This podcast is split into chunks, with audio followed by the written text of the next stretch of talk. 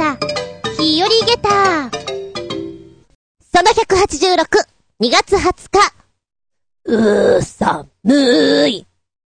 ここんとこ、急に寒くなったり、暑くなったりで、なんだろう、バランスが崩れますな。そんでもって、インフルエンザかかってる人多くありません？大丈夫ですか？皆さん。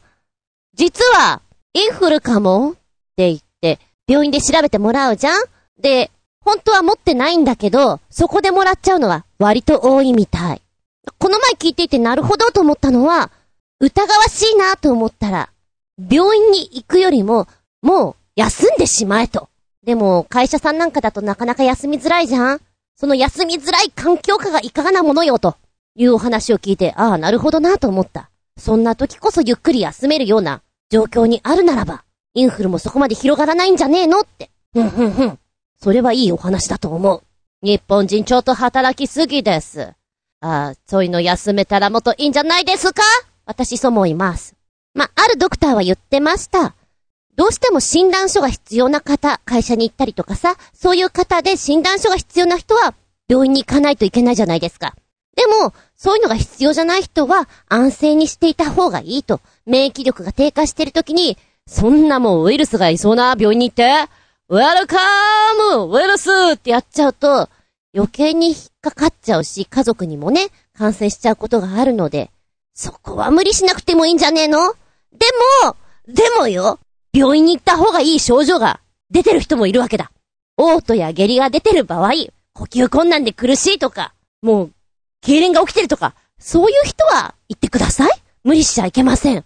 そこの、ね、判断を間違うことがないようにできればいいんじゃないですかね。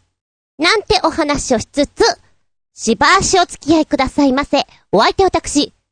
体の調子が悪くなると、うちではいつもすりおろしたリンゴが出されました。あれ、実はあんまり好きじゃない。普通にリンゴ食わせろやーい。あつみじゅんです。どうぞよろしくお願いします。この番組は、ちょあへよ .com のご協力へて放送しております。最近、おばちゃん、ちょっと、右の首というか肩というか、張ってます。凝ってます。もう年なのかしら。あははん、なんて思っていたんだけど、原因はすっごいわかってんだ。スーパーファミコンのやりすぎなのである。小学生か、いや中学生かミニスーパーファミコン買いまして、調子に乗ってやってるわけだ。こう説明書とかがあるわけじゃないから、習うより慣れろと思って何度もやっている。で、その中で、今私が一番ハマってるのが、パネルでポン。めちゃくちゃハマってて、要するにテトリスみたいなやつです。あともう一回、あともう一回したらお風呂入るんだっていうので、4、50分やってるからね。ダメな大人だなって思いながらやってるわけなんだけども、画面に対して真正面からゲームやってればそんな凝ることないと思うのね。だけど、私が座ってる位置が、こう、テレビに対して、右を向かなきゃいけない位置なんですよ。だから右をちょいと向きながらゲームをずっとやってるから、右の首、筋、肩が凝ってしまって、凝ってしまって、張ってしまって、残った残ったですよ。あと、スーパーマリオと、スーパードンキーコング。昔やっていたのを懐かしくやってます。もともとゲーム下手なんで、死ぬたんびに大騒ぎです。本気で怒ってます。ゲームに対して。と、今回初めてやる、頑張れゴエモン。私の中ではこれが結構好きでね。昔のゲームってさ、途中途中で、な、なんていうの、セーブかけると、謎の暗号文みたいなのが出てくるんだよね。これを一生懸命メモに取って、次にゲームするときに、その暗号文を入力する。すると、まあ、なんてことでしょう。続きからできるっていうわけなんだけども、今思うとさ、あの暗号文ってめっちゃ長いのよ。意味不明の言葉とかなんだけど、あんな長くなくてもいいよね。結構メモるときとか必死だった気がする。うん。今はね、写メでパシャッと取って終了ですね。だけどね、その暗号文入力しても、続きからできないの。なんか私やり方間違ってんのかな？なんて思いつつ、今、首が痛いです。ストレス発散になってるような、なってないような、懐かしい気持ちで楽しんでおります。これは買って正解でした。もっと、早くに買えばよかったな。迷ってなんかいないでさ。でもちょっと目が悪くなりそうよ。だって、涙が出ちゃう。目がチカチカするんだもん。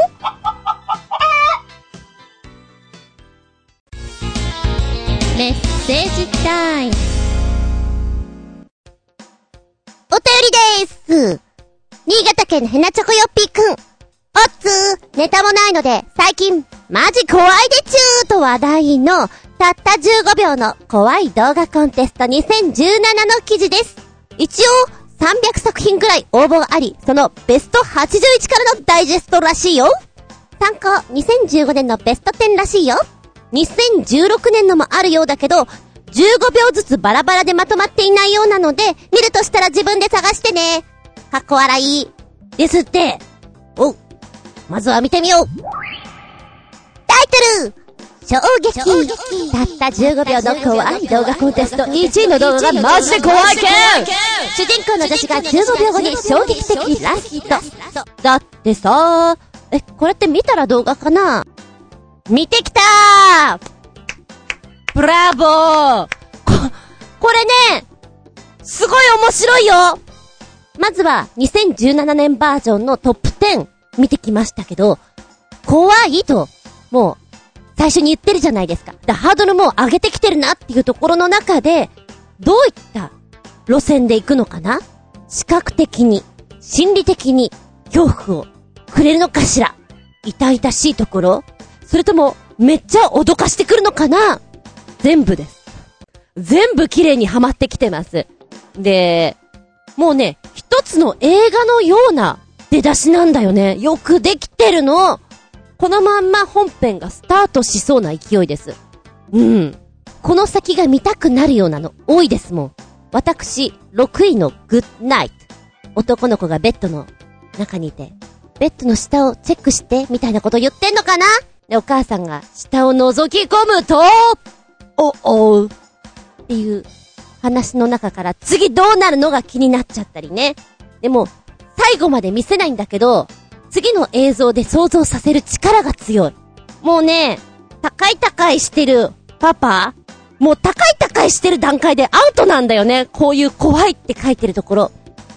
で、うわ、きっと天井にぐしゃーなのかなみたいな想像しながら見てんじゃんあ、意外と大丈夫だ。意外、意外、あーみたいな。結構ね、度肝抜かれる、たま、ゲッターです。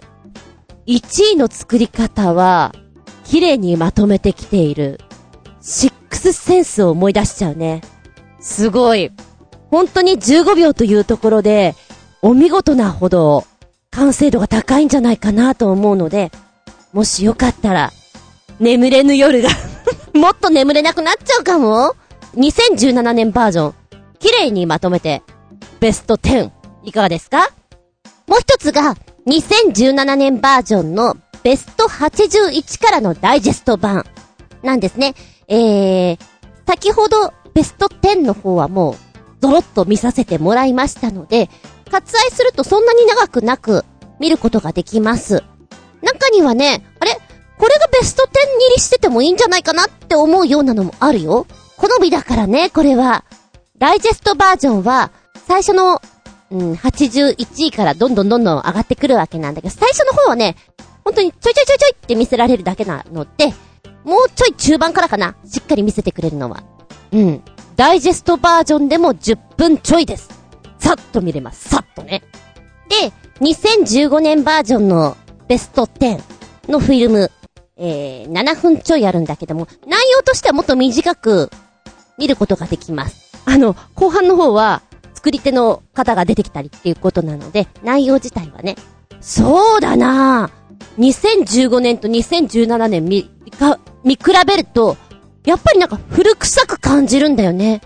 アニメっぽいのも入ってるし、夢落ちみたいなのもあるんだけど、いや、2017年の出来すごいなって思うよ。どんどんどんどん良くなってくんだね。15秒間っていうとこに、すごい命かかってるっていう印象ですもん。びっくりたまげった。ほらな15秒間。ご堪能あれ。メッセージありがとうございます。もう一丁、鳥のこし分より新潟県のヘナチョコヨッピーくん。ネタもないので、禁断の危ない話題ではあるが、実に興味深いなーるほど的なこと。テレビじゃ絶対に話題にしないだろうなかっこ笑い。一時期、イギリスなどで流行った狂牛病の原因物質とされているプリオンがこんなところで出てくるとは驚きだ。人間もプリオン持っていたのか？この話、ゾンビにも通じるところがあると思うよ。狂牛病。ええー、どのぐらい前ですか？この話題が、ブワーっと世間を騒がせたのは、すんごい前のような気がする。2002年とかそんなもんじゃない？違うかな？おー、今、ちょっと確かめてみたら、2001年9月に初めて千葉県で BSE 感畜が確認されてます。うん、やっぱね、その辺だと思ったんだ。さあ、この危ないお話。リンクポチッと押すと出てくるタイトル、これ。人肉を食べたら、体に何が起きるのか。です。人肉。人肉食べるのって本当に、差し迫った状況下の中で、のみ、召し上がっていたというか、なんていうか、あとはまあ、うん、異常食のこの、ね、犯罪の中に、その、異常的な行為の一つとして、人肉を食べるとか、民族的な、宗教的な絡みから食べるとか、まあまああったりしますよね。オイラはちゃんと見てないんだけど、ハンニバルさんも召し上がってたんでしょ？の味噌。そうね、子供の時なんだけれども、やっぱりまだ世界には、人、人間を食べる種族がいて、怖いな、世界は怖いなって思った記憶があります。アマゾンの、どこぞかわからぬ民族は、取って食っちゃうぞみたいな。すごい怖かった。人が人を食べるという行為が。えー、でも、怖いだけじゃないんだよ。危険なんだよっていうのが今回のお話でして、人間って何でも食べるよね。食べるんだけど、人肉は、人肉はどうよちょっとそれは、あー、のんのんのんやめといた方がいいんじゃないですか？っていうお話なのね。で、このサイトポチッと開くと動画を見ることができるんだけども、この動画全部英語なので、あの、イラストをこう、書きながら、英語でペラペラ喋ってるから、なんとなく、イメージしながら見て。まあ見てたんだけど、あと、その後に、サイトの方下降りていくとちゃんと解説で日本語で書いてあるから、別にこれ無理して見なくてもいいよ。ただ、イラスト書いていく様が面白いです。えー、カニバリズムという言葉を聞いたことがありますか？私は今初めて知りました。人間が人間の肉を食べる行動、あるいはその習慣、などを指すわけなんだけども、人間じゃなかったら、虫たち、動物たちの中には、カニバリズム、共食いということはよくあるお話。まあ、確かに聞いたことありますよ。でも、哺乳類とかでは、カニバリズムは極めて珍しいということで、ものすごいストレス下の中にあると、そういう行動にも出ることがあると。ただ、フランスの古生物学者は言います。10万年前のネアンデルタール人がカニバリズムをしていたことが分かったと。いやでもそんな、そんな大昔のこと言われてもさ、知らないし、わかんないし、ねえ、みたいな。もうすでに10万年前だったら、何かしらその要素を持っていたとしてもほとんど見当たらないんじゃないかなとは思うよね。本質的に。現実問題として、人肉は温度管理をしないで食べると、肝炎だとかエボラ出血熱など、引き起こす可能性も高いし、内臓には大腸菌やバクテリアなど発生するリスクがあると。メッセージに書かれているプリオンについて、タンパク質の一種と考えられているこのプリオンは、完全に解明されているわけではないんですが、体内に取り込まれたプリオンっていうのが、連鎖反応的に正常なタンパク質をプリオンに変化させてしまう。そういう病気を引き起こすことが分かってるんだって。このプリオンたちが脳に広がりますと、脳細胞がスポンジのようなスッカスカーになって死に至るということなんですね。このスッカスカーが怖いですね、狂牛病と言われたゆえんですよ。なるほど、なるほど。だからゾンビは、ガブリと人肉を食しますが、うまいこと処理できずに脳にプリオンたちが、わーって言ってしまって死に至る？繰り返し繰り返しってことなんでしょうか？うーん。そう考えるとちょっと、面白いって言うと、なんかいかんような気がするのだが、そうで、新潟県のヘナチョコヨッピーくんの言葉を借りるならば、なるほど的な、納得、独特って感じですよ。おう、ちょっと勉強になりますね。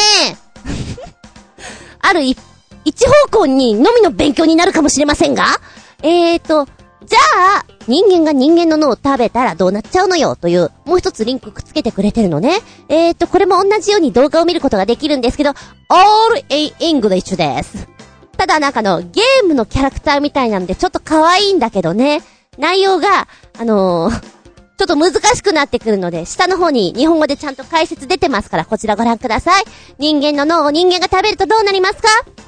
まずは例をとってみましょう。for example. パプアニューギニアのフォア族を例に見てみましょう。1960年代後半までフォア族は死者を弔うために死者の肉を食べる習慣がありました。しかし、科学者たちはフォア族の人がクール病という病に敏感しやすいことを発見したんです。クール病は、伝達性海面上脳症の病の一種です。あれこれどっかで聞いたことありませんか？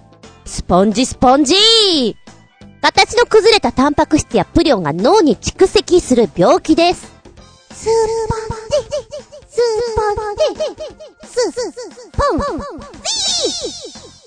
そうなんです。脳がスポンジ状にスッカスカになっちゃうんだよと。この症状にはよくわからない笑いやおかしな頭痛が初期症状として現れることがあります。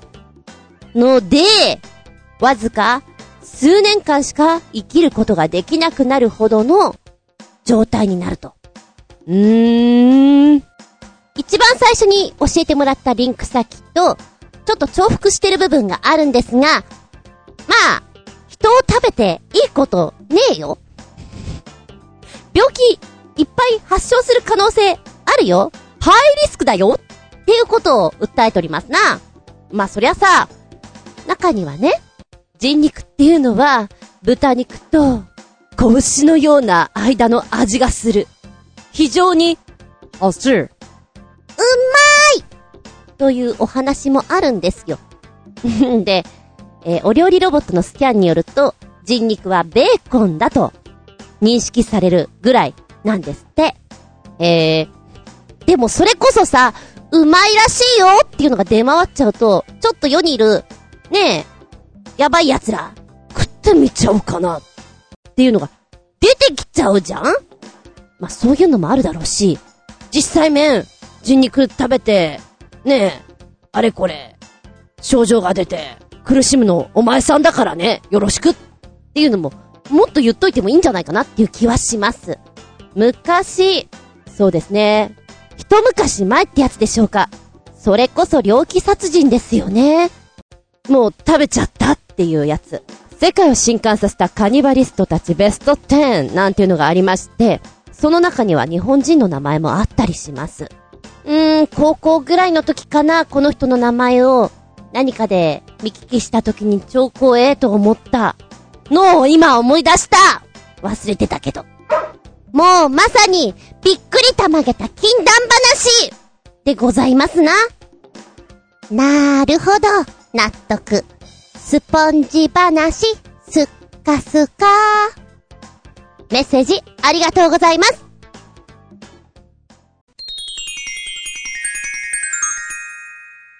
シッピンアウトタイム。本日のテーマは、怒っちゃやーよあなたの周りに、怒りんぼさん、いますか？何をやっても、怒る人。うーん、うちのお姉ちゃんは、今はだいぶ丸くなりましたけども、20代の頃とか、結構トゲトゲして、怒りんぼさんでしたね。はい。何をやっても怒ってるみたいな人でした。会話すると常に怒ってるからちょっとめんどくさくなっちゃうんだよね。まあ、身内とかだったらね、なんとかこう想像がつくというか、なだめ方とかも、ほっとけばいいやとか色々あるじゃない？じゃなくて、それこそ、部活動で、会社で、なかなか逃げられないような状況下の中での怒りんぼさんがいたら結構きついですよね。で、今回これにしたのは、おいらね、3ヶ月ほど違う仕事をしてまして、めっちゃ怒りんぼさんがいたんですまあ、怒りんぼさんって言うと可愛い感じなんですけども、うん。何をやっても怒るんです。右を向いても、こら左を向いても、こら斜めになっても、こらええー、じゃあ目閉じてみようかな、こらとにかく怒られるんです。おいらね、自分がダメなのかなと思って、ちょっと我慢してたんですね。で、我慢がちょっと限界になりまして、何人かに相談したところ、私は、おかしくないと その人が怒りすぎなんだろうと。という感想を聞きまして、なるほど。うんうん。で、おいらね、本質的には、何かあってもこう、ブワーっと自分の意見をあんまり言う方じゃないみたいなんです。我慢しちゃう方でして。で、その時に、もうなんか、怒ってる人に対して、普通にしてても怒られんでしょ何やってても怒られんだから、もうふざけちゃえばぐらいな、アドバイスも聞いて、うーん、みんなは結構メンタル強いんだな。そこで浮かんだのが志村けんですよ。怒っちゃやーよいや、あれはね、本当に、一つのお笑いのネタとしてやってるんだけど、ああいうのを思い浮かべるのってすごいなって思う。だそれこそ、もう言っちゃえば今日は怒らないんですか？って先に。っていうのを聞いて、面白いなって思ったの。そんな発想私にはないって。で、それを聞いた時に、うわ、やりてえなと思ったのが、パソコンの デスクトップのとこに、今日は怒らないんですか？今日は怒らないんですか？ってスクリーンセーバーで流してって思ったの。でもそれを考えてる段階で、ちょっとハッピーな気持ちに、私なりました。追い込まれていた分。それこそね、怒っちゃやーよバイ志村けんみたいなものとか 流しとくと楽しいだろうな、みたいな。そうだ、今この話をしていて思い出したのが、昔、電話のお仕事をしていた時に、うーん、あれは何の電話内容だったんだろう。まクレーム対応だったな。で、その時にお客様は、もちろん、怒りながら電話をしてくるから、早口にまくし立ててくるよと、言われております。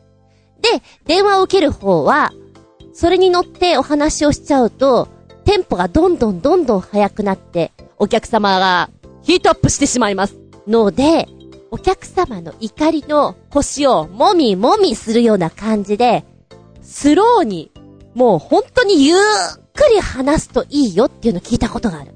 なるほど。テンポを崩すということだな。確かに。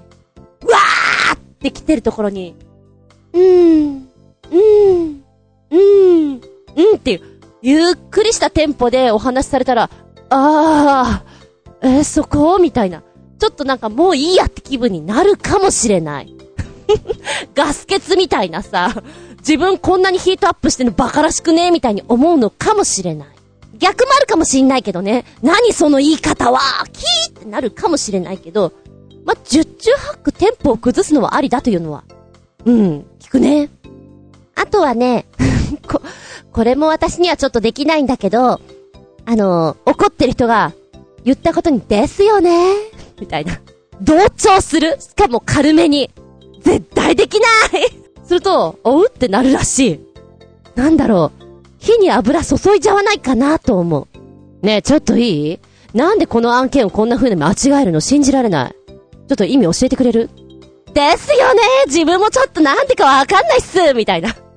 そういう受け答えをすると、あの、おこりんぼちゃんも、ああ、ダメだなって思って、納得してくれるとか、くれないとか、そういうもんじゃろうか。うん。そこまで軽くいける勇気が私にはございませんでして。そうだな、これもね、あ、発想になかったなと思って、目から鱗がボロロンと落ちたのが、飲み屋さんで働いてた時ね、あの、その店長さんは、まあ、サッパー、ホストクラブみたいなことをやってらっしゃったんですよ。で、男子に対して指導するときに、ガツンっていう体育会系の教え方もあるんだけれども、それだけじゃダメなんだなって。何か失敗したときに、すみませんでした。申し訳ございませんでした。という言葉より先に、ありがとうございますという感謝の言葉を、まず言えるようにさせてるみたいなことを言ってて、あー、なるほど。その発想もなかった。うん。怒ってる人って、まず、謝ると、ますますヒートアップしちゃうんだって。でしょ？みたいな怒っちゃうんだって。なので、クレーマー対策の今サイトをちょっと見てるんですけどね。謝ったら、相手がますます怒っちゃった？怒っちゃやよ？みたいな感じなんだけども、怒らせないために、まず一番最初には、苦情電話とかでさ、ありがとうございます。貴重なご意見を本当に感謝いたしますっていうそこからなんだって。まずは感謝の言葉から。ご連絡、大変ありがとうございました。で、お客様が怒ってることに対して、逃げ、引くんじゃなくて、そのお言葉をありがたく頂戴して解決に向けてきますからっていう、前向きな姿勢がとても大事だと。でね、ああ、そういうものかなとも思ったんだけど、怒ってる人ってさ、エネルギーをずーっと噴火させ続けなきゃいけないじゃないですか。この噴火させるエネルギーっていうのは、長くて30分。だって、30分すると沈下してくるから、まあそれまでは、忍べよと。忍んでみろと。そうすると、自然とエネルギーが落ちてくる。そこまでちゃんとお話を聞いてくれたら、納得するから。っていうことも書いてあって、なるほどね。一概には全部そうは言えないと思うよ。でも、そういうやり方もあるんだなと思って。で、一番嫌がるのは、相手が話してる時に自分の意見をポンと入れてしまったりすると、何を何様の分際でって出てきちゃうので、そこは話を聞くときにはもう30分耐え忍ぶみたいな感じでお話を傾聴しましょうと。うーん。えー、あなただったらどっち選びますか？茶化す？傾聴？我慢？私は我慢タイプだったんだけど我慢が我慢しきれずにこうなった？みたいな？んとね、前に私が仕事していたところの、私の公認の方が、ちょっとすごかったらしいんですよ。何がすごいって仕事で失敗してこう、こうこうこうするんだよってまた、やり方を教える、ね、ちょっと怒ったりなんかすると、逆ギレすると。あなたね、私に言葉遣い悪いよ。もっと丁寧に教えなさいみたいな。え、逆ギレされちゃったっていう話を聞いて、あー、強い人いるなうんうん。強い強いと思って、私にはそれがないから、ブラボーだなと思った。メンタル弱し、自分。で、ちなみに、男性の時の方が、一回の噴火でドッカーンシューってなることが多いんだけど、女性の場合は、ドッカーンふつふつふつふつふつ、3日後にもう一回ドッカーンふつふつふつふつ、ぐっつら、ぐっつら。割と、引っ張ります。引っ張る方が多いです。ちょっとめんどくさいのが女性の方です。性格なのかな？よく言うよね。あなたさ、3年前にこんなこと言ったよねみたいなことをしっかり覚えてるのが女性だと言うじゃないですか。で、その辺が めんどくせえなと思うんだけど、怒っちゃやーよ女性の場合は、また、ちょっとだけやり方を変えないといけないらしい。クレーマー対応してる方ってほんと大変だね。怒りんぼさんいっぱいいるもんね。男性の方が女性よりも論理的なので、どうしても言いくるめたり、解決策をすぐに見つけようとするところがあると。女性が求めてるのは共有と共感。それを満たしてあげると意外とすんなりと怒りが進化する。だって。ああ、共感するのがいいっていうのは聞いたことがある。ちょっと納得。でもこれが、部活動、特に体育会系の場合っていうのは、どうしてできないのっていうのが、体力的な問題になるじゃないですか。それはちょっと練習不足でと、こう、話を聞いたプラスアルファで動きを見せてかなきゃいけないから大変だよね。もう、怒られた次の日ぐらいから体育会系の場合、10分でも20分早く来て、アップしてるとか、走り込んでるとか、そのぐらいを見せなきゃいけないから体育会系大変って思う。でもその分なんか、汗を流すスポーツ、体育会系の方が、頑張りを認めてもらえるんじゃないかなっていう気がするな。あ、でも結果にも伴うのかな？難しいね。怒りんぼさんは何やってても怒るからね。うん。あ、あとこんなことも聞いたよ。私が、こう毎日毎日怒られていた時に、ああ、もう明日が嫌だな。ああっていつも思いながら通してましたさら、一回怒ってしまって、すごいのがあったら、もうそれ以上大きいのないから、安心していいよって 安心していいよなのかなその見極めて、今日はこのぐらいなんだっていう感覚で見てるといいよって。みんなメンタル強い強い。さあ、ここで、えーと、メッセージだね。新潟県のひなちょこよっぴーくん。ーマ、怒っちゃやーよについて、とりあえず、謝罪する歌、かっこ笑いということでつけてくれてます。謝罪する歌？ごめんね。なんだろう。ちょっと浮かばなかったんだけれども、これ見て、あ、そういえばこんなのあったかな。まずは、ドタマ、謝罪会見。4分ぐらいの曲になります。そしてもう一丁、e ガールズ、ごめんなさいの、Kissing You。映画、謝罪の王様、エンディング。あったあった？そういえばこんなのね。まずはドタマの、謝罪会見。これ言葉の選び方が 面白いよ。めちゃくちゃ心の中でコンチクショーって思ってるのが出てくるのがね 愉快です。ちょっとだけこのさ、声質が、三谷裕二さんを思い出すのは私だけでしょうか？聞いてみて。私はちょっと思い出したよ。なんかさ、嫌なことがあった時に、これをカラオケで熱唱したら、すっきりしそうな気がする ただこれ、カラオケでしっかり歌うには相当練習しなきゃいけないと思うよ。言葉すごい詰まってるもん。うん。そして、e ガールズの、ごめんなさい、キスンユー。有名でしたね、これね。謝罪の王様。2013年の日本のコメディ映画、クドカンの映画だ。安倍貞夫さんが謝ってる姿、そういえばやってたなもう、5年前なんだ。そう、CM とかで土下座しているというシーンはよく覚えてるんだけど、内容はね、よく知らなかった。ストーリーは、架空の職業、謝罪師をなりわいとする男、黒島ゆずるが様々な事件を謝罪のテクニックを駆使して解決していくという姿を描いております。ついには土下座を超える究極の謝罪、土下座の向こう側を見つけ出します。ちょっとこれ見た方がいいのかな私。ええー、怒られてる時にこれ見ればよかったな。ケース1、怖い人たちに謝りたい。893の人とかね。ケース2、セクハラを謝りたい。これはちょっと大ごとになったら大変そう。大ごとにしないで。ケース3、謝罪会見で謝りたい。まさに先ほどの謝罪会見を思い出します。ケース4、過去の過ちを謝りたい。えー、バツイチとかそっち関係のお話？ケース5、国際問題を謝りたい。何よ国際問題って？えこれが、ああなったら、ちょっと戦争とかになっちゃうとかそういう話？それって大事だよね大変だよね謝れ謝れ土下座しろそういうことだ合ってるかな？ケース6、クエスチョンである。おー。あ、これはいいかもしれない。自分、見ちゃおうかな少し謝るのが得意になっちゃうかしら。怒っちゃやーよ。e ガールズのミュージックビデオって、初めてかなこうやってちゃんと見るのは。あのー、私の中では大変申し訳ないんだけども、女性陣がこんな服装で踊ってるのって K-POP の印象しか受けないんですね。ちょっと手踊りに近い印象。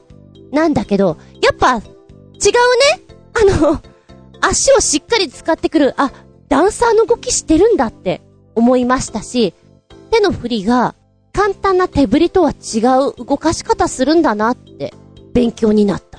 今更だけど、ああ、今更だけど。ちょっと前まで e ガールズは K-POP の、あの 人たちの集団だと思ってたからね、おばちゃんはね。うん。あとはあれだね。お笑いの人たちの間合いをよく見て、それを使うと、怒ってる人の腰を、もみもみ、できるかもよ。あ のザキヤマさんのあの喋り方とかって結構、もみもみ、できる気がする。めっちゃ怒ってる時に、からのーとか言われたら、結結構衝撃じゃない？そうきた？みたいなね。やってほしい。それこそもうどのぐらい前なのかな？私は結構好きだったんだよ。ごめんねごめんねっていうあれ。場が和みそうです。そんな和んだ空間っていいと思います。本日は、怒っちゃやーよ怒りんぼさんに対しての対処法ちょっとお話ししてみました。ちなみにうちのお姉ちゃんはご機嫌が悪いと運転している時に、あんたなんでシフトチェンジしないの？って、切れます。あ、もちろん、うちのお姉ちゃんがハンドル握ってる時よ。気が利かないと怒られますち、今は丸くなったけどね。人間、怒ってばっかじゃダメよ。怒っちゃやーよ。ってな話でした。ありがとうございます。元気でソング、やる気でソング。元気でソング、やる気でソング、取り残し分より、前回ご紹介させていただきました、おめでたい、おめでたい、そんな曲。まだまだ取り残しております。こちらご紹介させてください。新潟県のヘナチョコヨッピーくんが教えてくれました。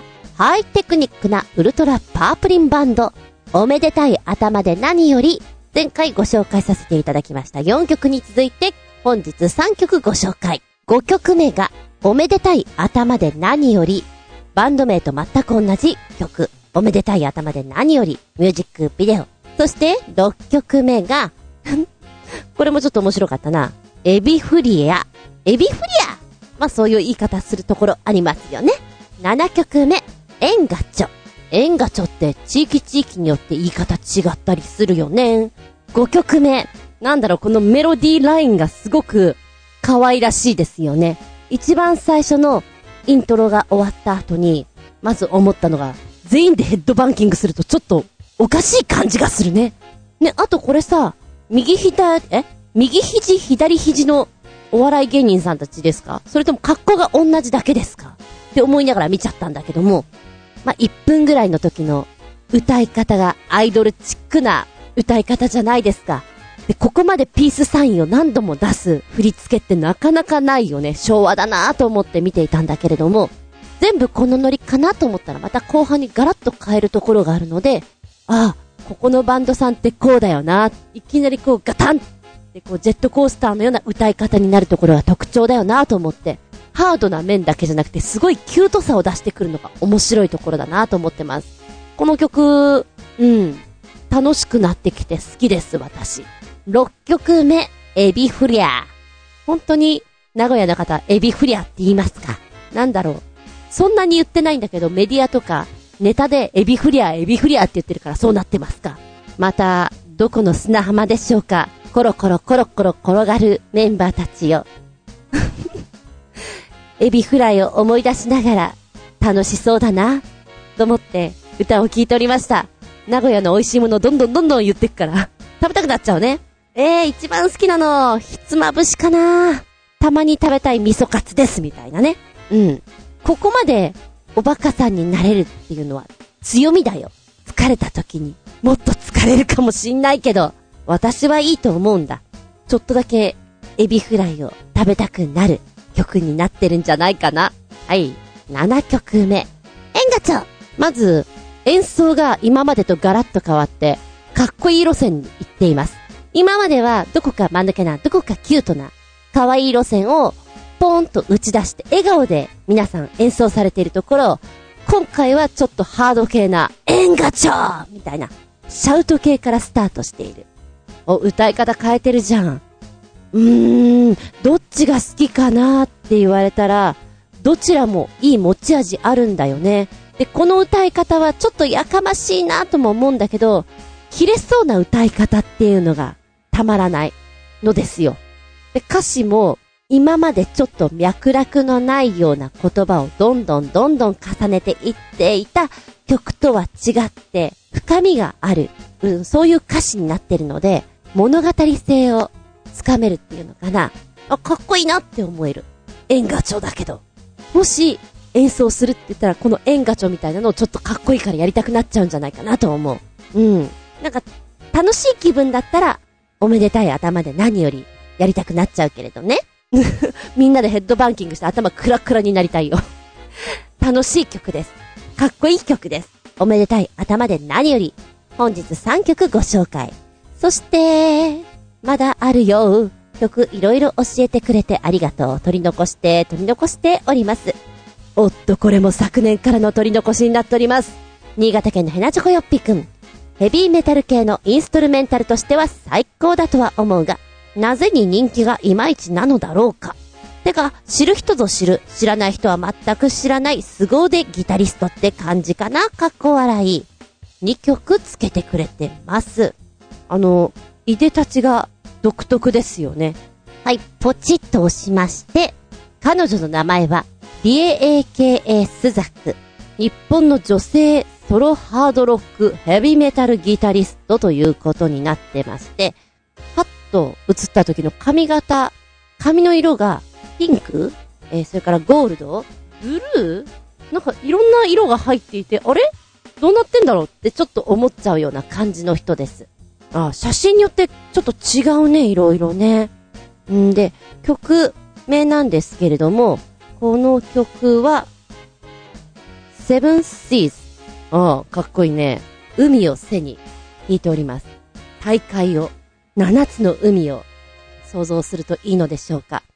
うーん、最初にピアノの音からスタートするところがなんか、ちょっと切ないような印象を受けました。で、その後に、音がパッと変わって、スピーディーな、爽快感のある印象っていうのかな何をイメージできるだろうか。で、その時に画面に映ってるのが、イルカさんがさ、シャバシャバシャバシャバって、たくさんこう、泳いでいく様だったんです。あ、海ね。うん。海もいいよね。って思いながら、でもなんとなく、バイク走らせてるのが、ちょっと私の中では浮かんだかな。なんか、海がすごい綺麗に見えるところ、海岸沿いだよね。あそこを、クラシックなバイクで走ってる様っていうのかな。そんなのをイメージしました。演奏、なんかすごそう、この人。ピアノもさ、ギターもさ、いろんなものが、こう、けるってことなのかしら？ただちょっとね、いでたちが、髪の毛をアップにされてるんです。で、キャミソールとショートパンツなんだけど、こうギター持っていて、演奏してる時に、ちょうどギターがさ、足元のところ隠しちゃうから、水着を着てるように見えるの。クラシカルな、昔のね、本当に、頭にキャップをかぶっていて、花柄の水着とかって昔ながらのがあるんだけど、す、すっごいそれに見えちゃうのよ。だからなんか、ユニークな、ハワイアンな印象に見えちゃってさ、不思議な、こう、ちょっとギャップに襲われます。私の中で。で、演奏は、うん、さっそうとしてるじゃん。でも私の見た目にはハワイアンな、こう、ちょっと、クラシックな水着のお姉ちゃんに見えるから、なんか、え、な、な、何かなって何度も目をこすってしまうような印象ですね。うん。そうなんだ。凄腕ギタリスト。知る人ぞ知る。そうなんだろうね。かっこいい曲の作りがね、本当に。2曲目は Southern Wind。今度は、やはり海辺なんですけども、真夏。え、島かなこれ。すんごい綺麗なところにいて、夏休みだよ、開放的だよっていう印象を受ける、そんな絵の中にいらっしゃる。あ、なるほどね。夏サウンド満載の中の一曲になってるってこう書いてあるね。気持ちのいい波音が、こう、響いてきそうなとこですもん。うーん、そうだな。浮かぶのはね、夏休みとかだよね。合宿とかさ、それこそ、バンド組んでる子たちが、自分たちで、こう、初のライブに向けて、演奏練習しているような、そういうところの絵が浮かんでくる。なんかこう、意欲に燃えながら、青春だぜ、こらっていうなんか、楽しそうな空間だよね。部活とか、サークルとか、そういうのが似合いそうな一曲だなと思って、畜生ちょっと島に行きてえなって思っちゃうような一曲です。明るい曲。うん。全然違うね、さっきのとね。当たり前だけど。そうだね。あの、歌詞もさ、いいなって思うんだけど、なんかイメージとか膨らませる分には私本当に演奏のみのインストゥルメンタルすっごい好きです。楽しい気分になってくる。それが例えば切ない感じの寂しいような曲でも、イメージを膨らませることができる。ああ、こんな感じでやったらかっこいいなーなんて思ってる、その、想像してる時間が楽しいので、いいなって思う。うん。今回は、おバカな、おバカなノリのいい曲、3曲と、インストロメンタル2曲、ご紹介させていただきました。取り残し遅くなってごめんね。メッセージありがとうございます。一番印象に残ったの、何ですか？お便りだよ新潟県のヘナチョコヨッピーくん言わなかったけど、ついに来た何が来た？って動画がまずついてるからこれをご覧くださいですな。ポチッと押すと、タイトル NGT48 特報2期生オーディション開催決定これ、1月26日の情報ということで出てるんですけれども、ステージでみんながこう、並んでるところにバーンと音が鳴って、特報って後ろに表示されるわけですよ。そして、2期生オーディションの話がここでドドンと出てくるわけだ。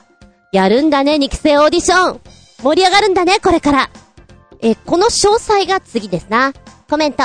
公式記者会見。今度は新潟市とコラボということで2つ動画くっつけてくれてまして、ここをポチッと押すと、えー、っと、どっこいしょ。これか。出てくんのが、NGT48 力生募集の記者会見。北原キャプテンがいて、片 mina がいて、で、それぞれにコメントを残していくわけですわ。で、市長がいてね、おーみたいな。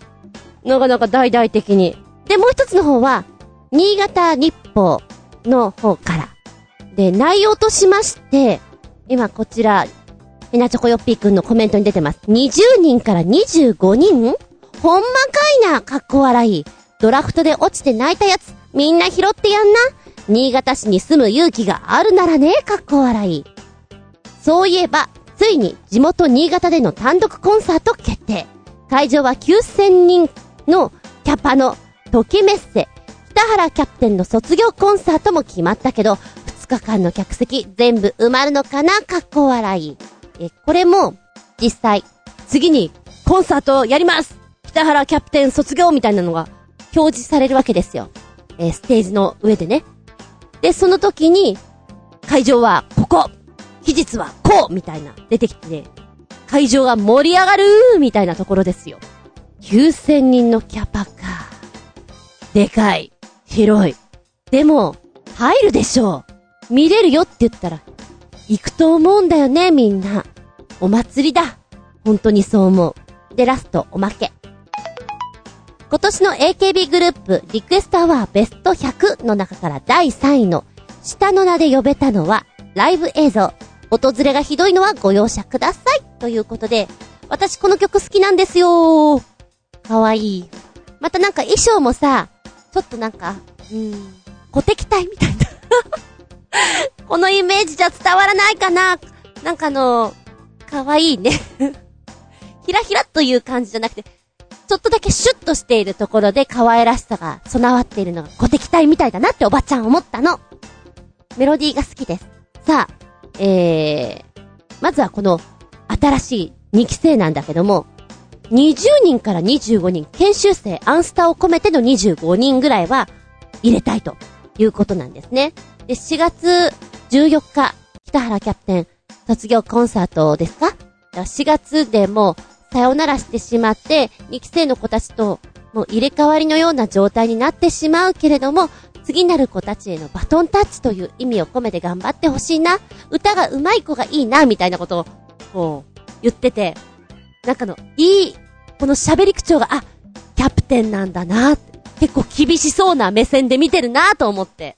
逆にカトミナ、ふわふわふわ身長が私と同じくらいがいいです、みたいな。な、なんだろう。いいね。あ、でも新潟が好きな子、アピールできる子がいいです。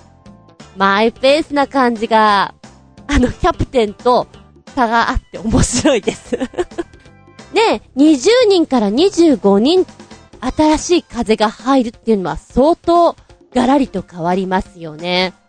もう募集始まってるんでしょ？ねえ、今こそ、アイドルというものをやりたい子たちはここを目指すべきだよね。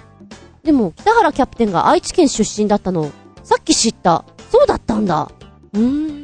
えっと、今後、どうなっていくか、また随時随時なんだろうけれども、流れが早そうだ春先に向けて、トントントントーンってきそうな感じだね。ここはもう、エネルギッシュに、ドーンと行きましょうよ、打ち上げてね。お祭りですから。二期生。さあ、いらっしゃいいらっしゃい。切磋琢磨でいいチームにしていこうじゃないですか。それがファンの望むべきところ。うん。あの、記者会見の時の アイドルに囲まれる市長が、ちょっと浮いてて、不思議な感じがいたしました。メッセージありがとうございます。言わなかったけど、嬉しいお知らせだよね、きっと。もう一丁新潟県のヘナチョコヨッピーくん。おつ言わなかったけどシリーズ !STU48 ファーストシングル、暗闇。オリコン1位、おめおめおめおめミュージックビデオを見た限りでは、まだ戦場劇場諦めてないようだな。海がめっちゃ近いし、かっこ笑い。しかし、センターの滝野由美子のワントップだね。滝野は可愛いけど、その他の奴らは可愛くないというよりは地味すぎだね。みんな同じに見えてしまう、かっこ、国評の笑い。そういえば、今度は最初で最後の一期生全員選抜とついてきてます。ちょっとあの、オリコン1位おめおめおめおめ。面白いです この表記がね。さあ、暗闇。どんな曲に上がってるんでしょう？ファーストシングルで暗闇ってなんかさ、ちょっと意外な感じする。だって暗闇だよ。はい、今見てきました。そうね。あの、正直、歌詞が詰まってるなって思った。言葉がね、ぎゅっと詰まっている。あの、んなんか、さだまさし、関白宣言思い出しちゃった。お前は俺の嫁に、ほよよよよよよ、ほよよよよ。なんかあの、そんなに抑揚のない中、どんどん、どんどん言葉をつなげて言っていく様が、あの 関白宣言をちょっと彷彿とさせましたかね。でも内容がとても綺麗だね。暗闇。なんかこう、ちょっと逆を狙ったようなタイトルっていうのかな。で、ハーモニー出すところがすごい綺麗だなと思って聞きました。うん、いいんじゃない？海だね、象徴海って感じするわ。お衣装も水色だし。なんかの、NGT は赤だったじゃん？対照的なブルーを持ってきていて。チームカラーってわけじゃないんだけど、ちょっとそういうのを意識して出してきてるんだろうなっていうのが面白いね。うん。そうね。まだまだ出始めてるところだからさ、こう、パッと見たとき私なんかは個性とかなんとか名前すらもわからないような状態の中だから、これから何かこうやっていくことによって、あ、この子、お笑い担当、あ、こっちは清純派で、こっちは、おー、自由人ですな、みたいな。こう、いろいろ見えてくることによってなんかこう、お互いにファンと、こう、グループのメンバーさんが近づけるところなんじゃないかなと思うから、まあ、戦場はどうかなとも思うけれど、交互期待頑張ってくださいですね。えー、そして、あの、もう一つつけてくれてますね。今度は最初で最後の一期生の全員選抜というところポチッと押すとですね、なんか面白い動画が 私これ好きだよ。あー？上等よろしくみたいな。えー、NGT48 のサードシングルの発表になってるんですけれども どうしたこの発表の仕方すごくコミカルじゃないですか？ねえちょっとヤンキー風のアンちゃんが出てきて、おう、上等よ、上等みたいな感じで出てくる。ファースト、ファースト誰がセンター？セカンドは？サードは？ってこう、センターが誰かっていうところを出してくるところがまた面白い。サードシングル、春はどこから来るのか？上等くらーこれ言っとかないとね。うん。センターは、あの方です。あの方が出ます。誰だと思う？まあ、見たら分かっちゃうんだけど、あの、思ってた人とは違った。でも、言われたら、ああ、なるほどだなっていう方でした。STU も、NGT も、次なる曲に向けて、上等よろしくってとこでしょうか。メッセージありがとうございます。びっくりたまげた、プチゲッター話。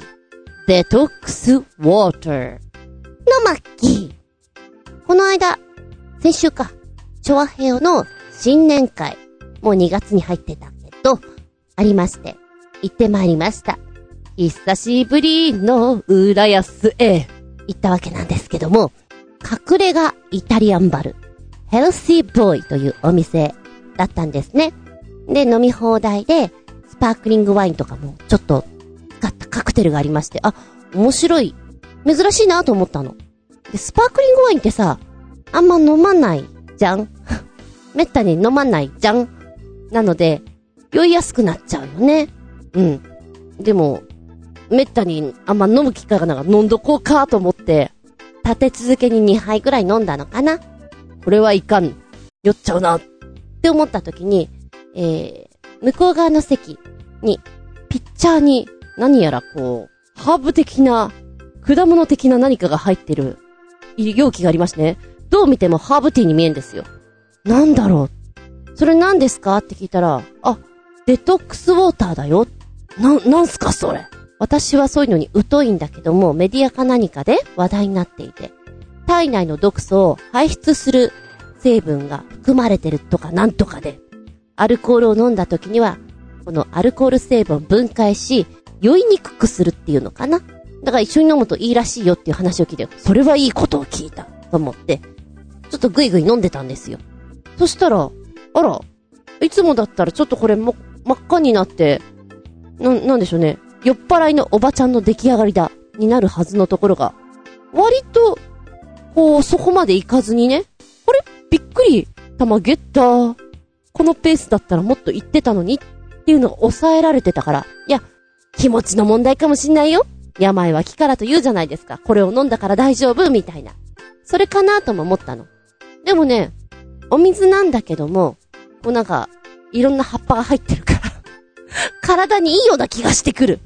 香りは、良かったな。思い込みって大事なの。聞く聞かない。よりも思い込み。そういえば、知り合いが、こう、毎日、ボトルにね、オレンジとか、キウイとか、そういうものを入れて、お水入れて飲んでるのよ。ずいぶんこじゃれたもの飲んでるなと思ったら、よくよく考えたらあれがデトックスウォーターなんだね。え、毎日、違うフルーツが入ってんのよ。なんかさ、いろんなフルーツがあるお家って、超おしゃれな感じしない？うちはまずフルーツ置かないから。あったとしてもバナーナぐらいですよ。バナナ好きだから そんなキウイとか桃とかメロンとかあったら自分で食べちゃうしね、水に浸さないよ。と思って。それを毎日続けられるのって、セレブーって思いながら見ておりました。まあでも、体にいい、美容にいいとなると皆さんやるんでしょうね。素晴らしいです。あのスムージーとかもすげえなって思う。スムージーにするならそのまんまほんと食べたいと思う。おばちゃんはね。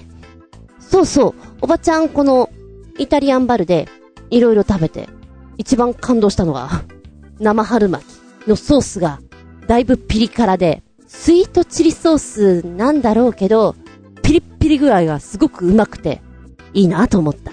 また食べたい。っていうか、この、このソース、うちに持って帰りたい。包んでくださいって言いたい気分でした。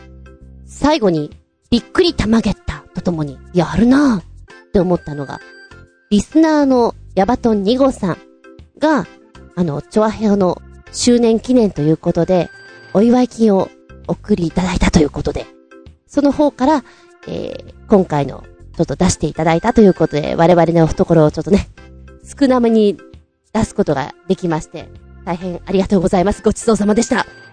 楽しく飲ませていただきました。なんか、そういう大人ってかっけえよな。さりげなくお祝い金を包んじゃうみたいな。私もどっかで真似したいと思います。今まで自分がやったことがなくて、あ、こういうのって差し入れにあったらすごく嬉しいよな。やっぱ心のメモの中に入れとくしさ。うん。これ、こんな風にされたらスマートで素敵っていうのも真似しちゃいたいなって思う。大人の気配りというのですか？すごいね。真似したいと思う。で、もう一つ、びっくりたまゲッターは、ヤバトン2号さん。私ずっと名古屋の方だと思っておりました。だって、味噌カツじゃないの？っていうお話をちょっとしたら、違うよって言われて、あ、たまげた。私、たまげたよ。ちょっとね。今回、チャロスシーボーイ。こちらでの新年会楽しく飲ませていただきました。あの、お店の方の情報、後ほど私のブログの方リンク貼っときますので、もしよかったら行ってみてください。雰囲気のいいお店でしたよ。ちょっとトイレが面白かったけどね。うん。ありがとうございます。ごちそうさまでした。この番組は、ちょあへよドットコムのご協力へて放送しております。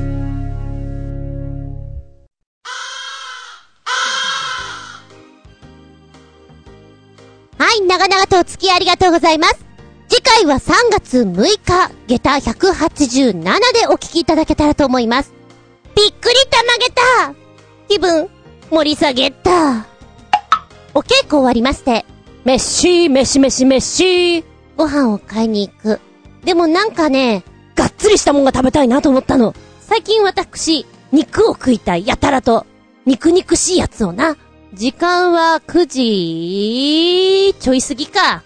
いつもだったらコンビニで軽めにおでんとか買って終了させるんだけれども、がっつり行こうじゃないかってことで、夕飯は松屋に行きましてですね。最近松屋のチーズタッカルビ？あれ好きだなと思う。味が濃いのだ。んで、カレービーフカレー食べよう松屋さんは券売機なんだよね。で、タッチパネル式なんだけども、あの、何度押してもタッチパネルが反応しない。どうもあそこのタッチパネルと私、相性が悪いようで、ずーっとペタペタペタペタ触っている状態ですな。まあいいんだけど。で、ビーフカレー頼んで、よーし、お家帰って、テレビ見ながら食べよう。にゃんこもいるし、ふふふん、と思って、ルンルンしながら待ってるわけだ。あ、そうだ帰りにファミリーマートでなんかスイーツも買ってこう。甘辛でいいんじゃない？そうこうしてる間にカレーが出てきたわけだ。おお、思ってるよりなんか、スープっぽいんだね、このカレー。なんかこぼれそうだなって思ったの。で、商品もらって、バイク乗るときに、なんかやっぱりちょっとこれ、ずれたら蓋が取れそうだななんて思っていたら、トゥルンって。はい。スタッフさん、BGM ください。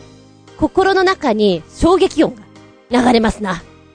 割と乾いた音が、べしゃってこう、しまして、アスファルトに、今買ったものが、ひっくり返っている。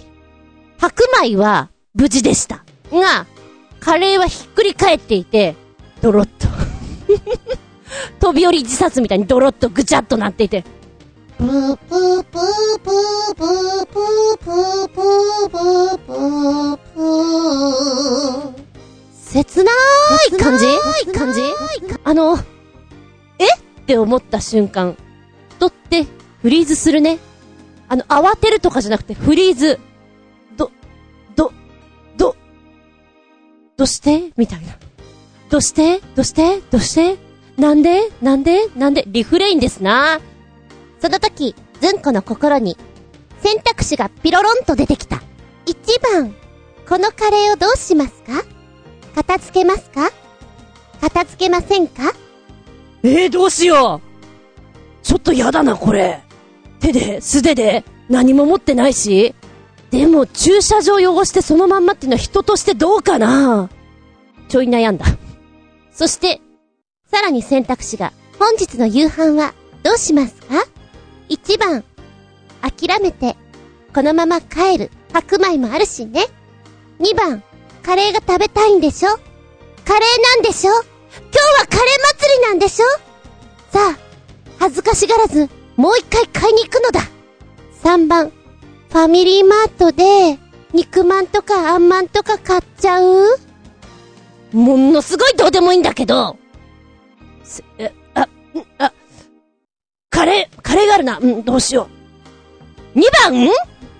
結局、もう一回カレーを買いまして、店内で食べればいいんだよ早いじゃん、その方が。味噌汁もつくしさ。だけど、もう、もういいかな？おうち、おうちでニャンズと食べようかな？なんて、思って、もう一回お持ち帰りにして。んで、このチケットを出すときに、すみません。先ほど買ったんですけど、出たとこでこぼしてしまいまして、ということを白状しましてね。駐車場汚してごめんなさいどうしたらいいですか？まあ、そしたら、少々お待ちください。ちょっと、店長っぽい人が出てきて、あー、あの、なんでしたらもう一回お作りしましょうか？お題返金しますか？いやいや、私がこぼしたので、いいです、大丈夫です。あの、払わせてください。でもごめんなさい、あの、カレーこぼしちゃいました。いいんです、いいんです、って言って、言ってもらったんですけど、結局、カレーも2 倍のお金で買うことになりまして、普通に、ファミレスとかで、まあ、ちょっと、ね、いいカレーが食べれちゃったかななんて思いながらも何やってんだおう、おう、おうって、思いながらね、漫画みてえだなって思ったの。私結構やるんだよね、こういうことを。生卵生麦、生米、生卵落とさないでしょ私よく落とすの。よく？まあまあよくかな。この間も、そうそう、手が滑って、ぐしゃっと、べしゃっと。ね外でも家の中でも、やるよ。やってやるよ漫画のようだな。情けなく、片付けてる時がいっちゃん情けないんだよね。ないっすか漫画みたいだなっていうこと。ということで、下駄187、テーマは、まるで、漫画のようだね。これがテーマです失敗談から入りましたでも、お家に帰って、カレーを美味しくいただきました。一人でな。だってニャンズ誰も出てこないんだもんいいんだけどさ。じゃあ店で食えよ。そうだな。まあいいや。まるで漫画みたいだなっていうネタでいきたいと思います。まるで漫画みたいだな。お前の母ちゃん、超面白い。おいらね、うーん、運動は嫌いじゃないんだけども、上手ではないです。ええー、中学かあれは、サッカーの授業で、何気ないボールを蹴ったんだよね。多分当たりが良かったんでしょう。まるでキャプテン翼の、ワンシーンに出てくるような、こう、ゴールに突き刺さるような、バシュッっていう、あの、バシュバシュっていう、シュートが決まって、みんながすっげえびっくり玉ゲッターって顔してんの。そんなオイラもびっくり玉ゲッターだってサッカールールもよくわかんねえし、みたいな。なんか当たったタイミングと高さと、良かったから、いいシュートが打てましたよ。まるで漫画のようなシュートだったね。みたいなやつとか。ないですか？まあ、そんな話をしていきたいわけ。えー、っと、お便りの方は、ジョアヘオホームページ、お便りホームから送っていただきますか、もしくは、私のブログ、ズンコの一人音の方に、メールフォーム用意してございます。こちらご利用ください。直接のメールアドレスもございます。全部小文字です。geta アンダーバー zun アットマーク yahoo.co.jp geta アンダーバー zun アットマーク yahoo.co.jp ゲタアンダーバーズンゲタアンダーバーズンと覚えてね。お便りはこちらまでお願いいたします。では次回は3月6日日付が変わるその頃にお相手は私。テレビでもやっていた汁なし担々麺食べに行った。お腹が痛くなった。厚みじゅんでした見舞い聞く舞い話す舞い。ずんこの話も、もう、おしまーいイバイキーンやっぱさ、寒い時って辛いもの食べたいじゃん。いや、暑い時も辛いもの食べてカーってなりたいんだけど、寒いから、ポッカポッカしたい。で、辛いもの。今回は汁なし担々麺。お店の名前は、ヤン2号店。1号店もあります。3号店もあります。だけど、ヤン2号店。ここの汁なし担々麺。えーとね、四川料理として有名です。確かに雑誌とかで見たことあるなぁっていうお店。でも行ったのは初めてよ。ここの汁なし担々麺。珍しいのは生麺ではなく乾麺を使用しているということ。乾麺を使うことによってよりもっつもっつになるということなんですね。なんでしょうね。あの、麺の感じがパスタのような、うどんのような、なんか不思議な感じ？でも確かに、もっちもちしてるの。びっくりだよ。で、これね、孤独のグルメ、実写版の方に取り上げられてます。シーズン1、第3話、豊島区、池袋の汁なし担々麺ということで、出てたんですって。えー、知らんかったけど、お店はね、こじんまりとしてるお店で、え、ここがメってっていう感じなんですよ。で、お隣がね、えーと、やっぱり韓国料理だったかな同じような店が2つ並んでるのね。まあ、でもこのお店は混んでますよ。お昼に行ったんだけど、すごい混んでいて、で、なんかメニューとかも存在な感じです。もう決まってるんです。汁なし担々麺ください。辛さどうしますか？みたいなこと言われるので、うーん、まあやっぱちょっとこれは辛口いった方がいいよね。ということで辛口にしたんです。普通にすればよかった。本当に。本当にそう思った。一口食べて、あ、甘っ辛いって思えるのって最高の辛さだと思うんです。この甘っ辛いが、5口目ぐらいから、辛い。か、辛、辛、辛い辛、辛、辛い。あとは残るのは全部辛いでしたね。でもすごい美味しいと思うよ、ここの。この汁なし担々麺の具材はとってもシンプルでして、あのー、ひき肉とちょっとナッツみたいなものが上に炒めたのが乗っかってるんですね。で、チンゲン菜かい？これは。いや、小松菜かい？申し訳ないちょっとどっちがどっちか。チンゲン菜だと思う。多分。え、ちょっと似てない？二つ。ダメ？あれ？似てるよね小松菜とチンゲン菜。あれ？チンゲン菜だと思いたいです。話し続けていいですか？で、器は、こう、白い麺と茶色い具材と緑のお野菜がちょっと乗っていて、その下の方には真っ赤な、真っ赤に燃えるっていうおソースっていうんですか？辛味が沈んでるわけなんで、これをたっぷりと絡めていただきたいんですけど、半端ないです。真っ赤っかですよ、本当に。間違いなくこれ食べたら汗だらだらになるんじゃないかな？普通の人だったら。私ちょっと汗流せないであれなんですけれども、旨味がすごかったなって思う。でも、調子に乗って辛口にすると大変なので、最初は普通の方がいいかな。で、辛いので、他に、こう、口直しができるものを注文しとくといいです。私は餃子が好きなんですね。で、パッと見たときに気になったのが、こちらの羽根付き餃子。